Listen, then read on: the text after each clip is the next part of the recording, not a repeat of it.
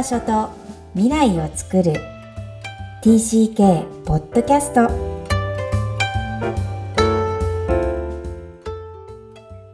皆さんこんにちは。TCK ホームインタビューの時間です。今日は51人目のお客様。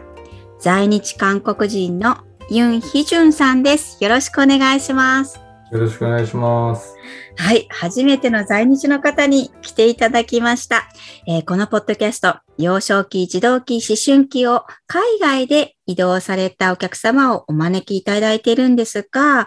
今日はヒジュンさんは実は日本生まれ、日本育ちで動いたことがない。ただし多文化で生きているという、そういう方です。ぜひそんな方に、えー、お越しいただいてお話を聞かせていただけるの本当に嬉しく思います。では、ヒジュンさんの簡単な自己紹介よりお願いいたします。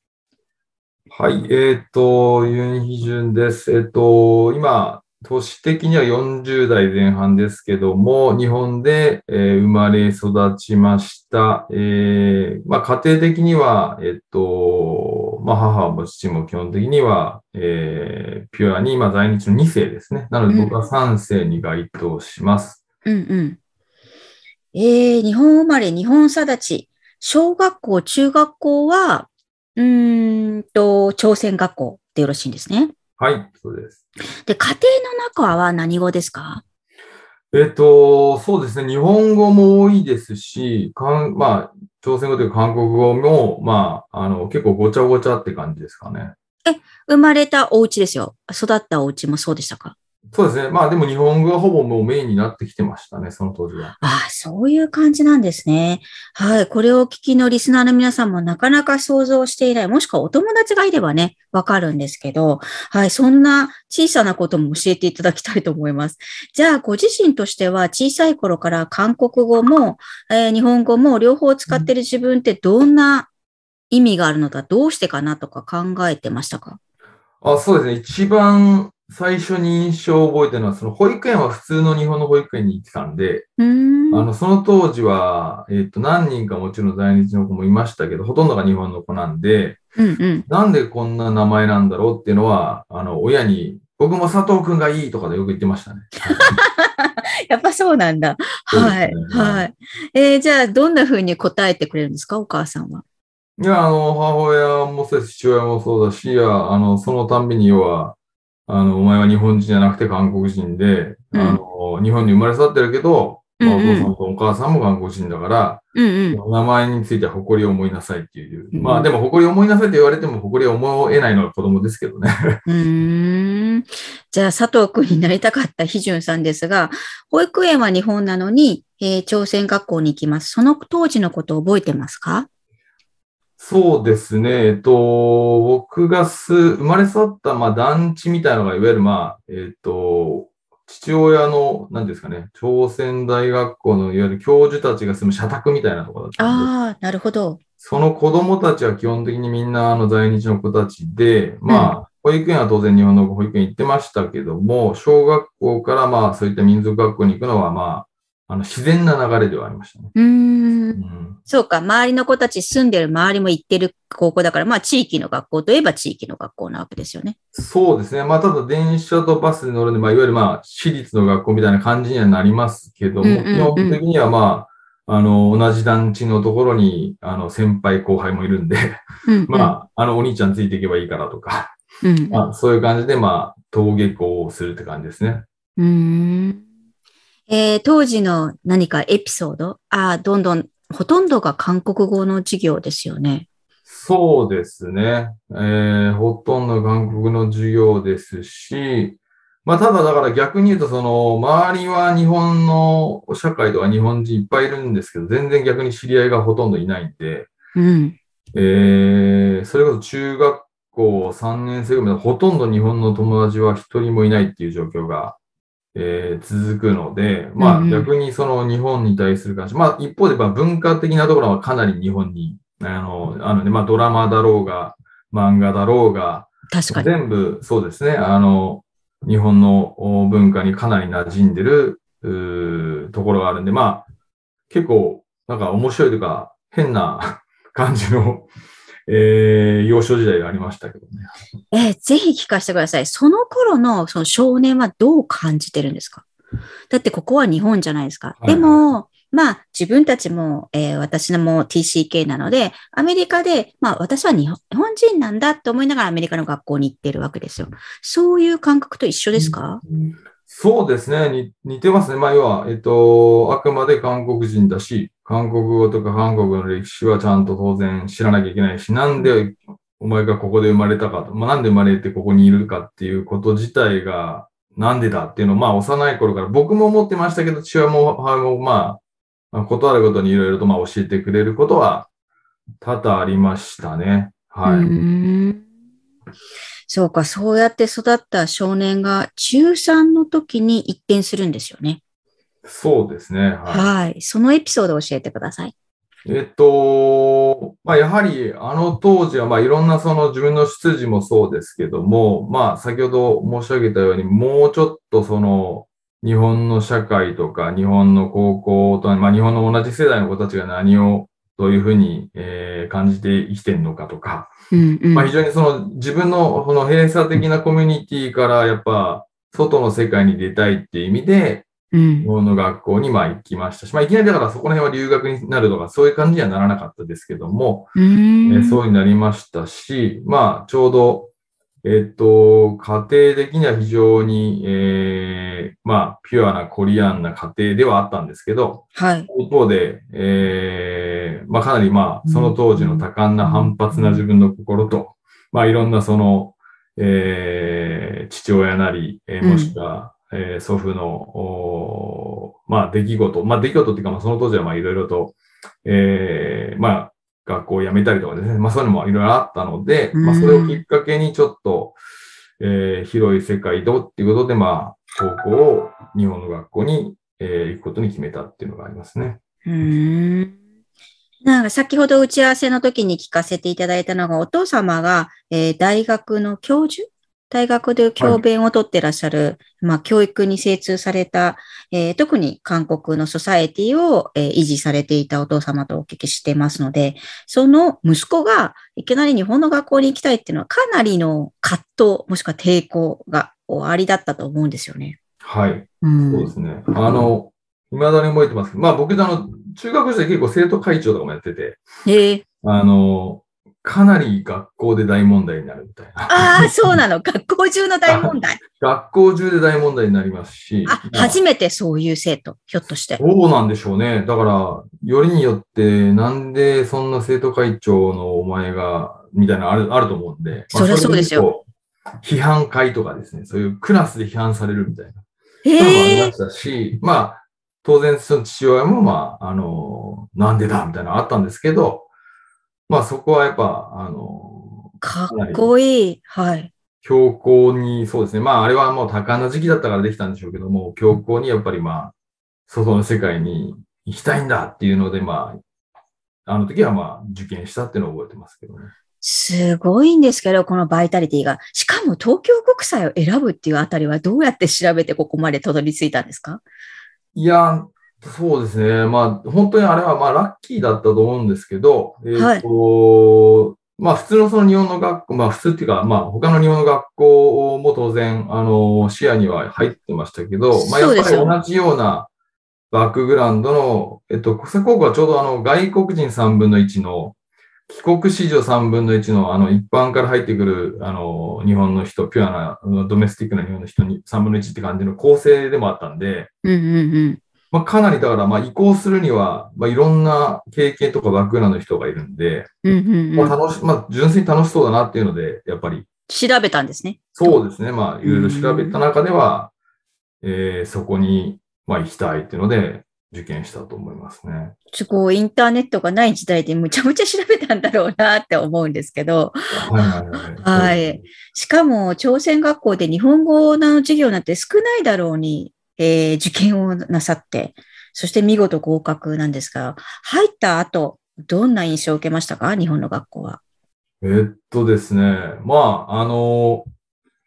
国際高校を持ってなんか日本の学校って言っていいのかちょっとわかんないですけど、そうですね、そうですあね。の、ただ、かなりやっぱり、えーオープンな、はあ学校でしたし、えーまあ、これはもう、まあ、結構ショックを受けたのは覚えてます。衝撃的すぎるというか、その前の民族学はあまりにも上下関係が激しいのと。あのあまりにもその、まあ、当然共産主義教育なんで、まあ、あの、かなり、えー右習い右みたいなところがかなりいっぱいあったんですけど、まあ、そうではなくて、かなり、まあ、個性的な、その、同級生、先輩、後輩も含めてですけど、えーが、まあ、うぞうむぞうで、まあ、どんな個性も大事にするっていう学校ではあったんで、んまあ、非常に良かったですよね。うーん。何が一番ショックでしたか？そうですね。ショックというか、えー、まあ、例えばだから、えっと、なんですかね、ランチタイムとかも話す話題は国際関係とか、紛争問題とか、まあ、要はその15、6の少年少女たちがなんか一度にタブーもなしに率直にこう、まあ意見を言ったり、なん、なんでだ？みたいな。まあ、要は、なんでその、まあ、今で言うと、まあ結構、まああの当時からしても、なんでその韓国は未だに、えーこんなに日本に謝罪を求めんだとか、なんかいろいろあったと思うんですけど、うん。まあその当時からもうそういうのもガンガン話して、まあ、歴史的事実がどうだったかとか、そういう話もまあかなり、まあみんなし、みんながみんないろいろそういうのも調べながら、議議論を結構交わした覚えがありますね。うーん。こんだけこう、日本人じゃなくてもね、もちろん、えっ、と、が外国人もいたと思うんですけど、聞かれるってことがなかったと思うんですよね。質問される。はいはい。はい。その質問されるっていう行為に対してはどんな受け止め方をされてました？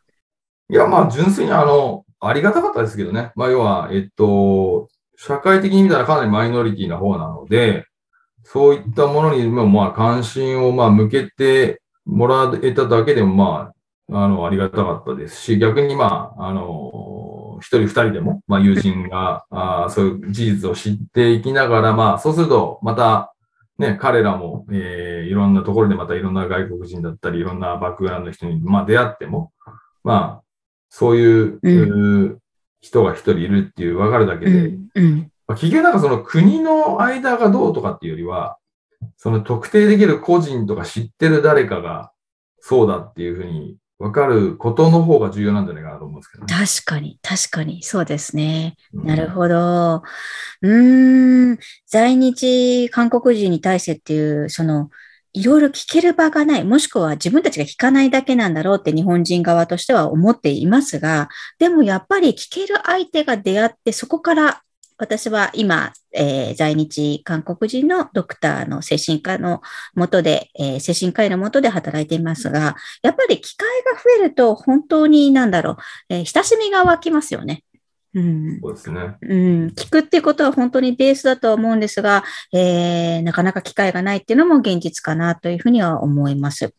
えーこのポッドキャスト、海外移動がもたらした影響をお聞きしているんですが、ヒジュンさんの場合は、えーと移動していないえー TC 系になるのかなと思います。そういう意味で、お家は多文化を有していて、えー外も多文化なんだけど、自分は移動していない TC 系、えーあるとしたらどんな影響があったと思われますか？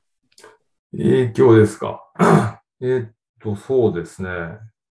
まあでも、あのーなんていうんですかね、マイノリティとして生きながらも、なんかその、おある意味精神的たくましくはなると思います。で、うんまあこれ多分、あの、おそらく帰国子女の皆さんもそうだと思うんですけど、うん、うん、えっと、基本的にやっぱり、まあ、あの、海外に行って、あ、あの、ジャパニーズなりなんなりって言われたときに、やっぱり、まあ、思うのって、やっぱ自分の、おまあ、国を、まあ、あの、思わざるを得ないというか、そうですね。周りが言う、まあ、そういうふうに見るんで、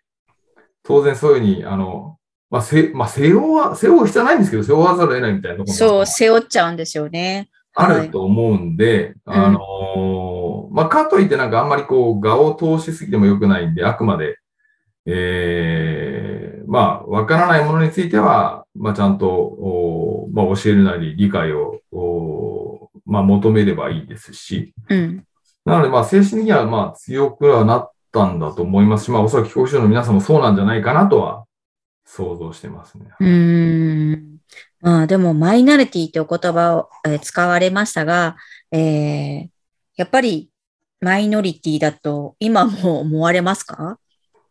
あと、まあ、その場所にいてだと思いますけど、まあ、うん。うん今はあんまりそこまで気にせずに、まあ、ある意味、まあ、高校時代もそうでしたけど、まあ、一つの、まあ、個性じゃないですけど、まあ、それぞれみんな違うんで、うんうんうん。あの、あまりこう気にせずうにはしてますけどね。うーんもしよろしかったら、今回 TCK に向けてではなく、今の若い在日の方にアドバイスがあればいただけたら嬉しいです。お願いします。すね。えっと、まあ本当にあの、なんですかね、日本で生まれ育っても僕らは3世である意味非常に過渡期というか、まあ昔からの連続と、まあ、うん。新しい、まあいわゆる現代のお中での、まああの、まあ両面を両方見てると思うんですけど、まあこれから生きる在日の人っていうのは、まあ正直、えー、何をどこまでこだわるかっていうのは当然家庭教育とかいろいろあると思うんですが、あの、もう本当にオープンマインドで、えーいろんな、まあ日本の人に関わらず、あの、いろんなえー国の人とか、まあいろんなバックグラウンドの人と、まあ接するっていう、まあ今まで通りのこの感覚を大事にして、もしくはまあ違和感なりそういうのも、おはい本当に、あの、純粋にそういう時は、まあ聞聞けばいいし、学べばいいしだと思うんで、うんうんえーあんまり意識せずに、ま あ、のびのびとやった方がいいんじゃないかなと思いますけど。はい。聞けばいいし、学べばいいし、とにかくオープンマインドが大事だよっていうアドバイスですね。はい。嬉しいです。ありがとうございます。では、ひじゅんさんにも共通の質問をさせてください。Where is your home? えっ、と、ないですね。まあ、うんある意味、ないっていうのは、ホームは自分と自分の家族が住んでるところがホームになるんじゃないですかね。うんうん。わかりました。となると、今の家族がいらっしゃるのは日本で、今の一緒の家族といればホームだってことですね。そうですね。はい。深いお話をありがとうございました。今日は51人目のお客様、ユン・ヒジュンさんでした。ありがとうございました。ありがとうございました。いかがだったでしょうか？在日韓国人のユン・ヒジュンさんのお話。初めての在日の方の出演本当に嬉しかったです。えーまさしく在日も TCK の範疇に入るんだなっていうのを改めて思うとともに、ひょっとすると我々が日本から海外に行くよりももっと毎日、日々がずっと考えさせ続けられる多文化の自分である、または日本と韓国のその狭間の中にいる自分というものを考えさせられるのが、えー在日の方の、えーその思いなのかなっていうふうに深く考えさせられました。えー現在は K-POP がここまでも世界を席巻するようになっていますが、そのことについてもヒジュンさんは、えびっくりしていると仰せでした。それでも自分の自国のその文化が、えーこの日本で受け入れられること、また現在の若者が韓国の文化、そして韓国社会に興味を抱いていること、えーそれはやっぱり嬉しいですよね。自分の文化、そして現在、そして自分との関わり、えーいろんな思いがあるんだなっていうのを今回のインタビューでも感じさせていただきました。皆さんはいかが感じられましたか？この番組ではお悩みや質問を受け付けています。また、TCK ホームインタビューにご出演いただける皆様を心からお待ちしています。詳細は育ちネット多文化で検索してホームページからアクセスください。さらに、ポッドキャストを確実にお届けするために、購読ボタンを押して登録をお願いいたします。今日も TCK のお気持ちにありがとう。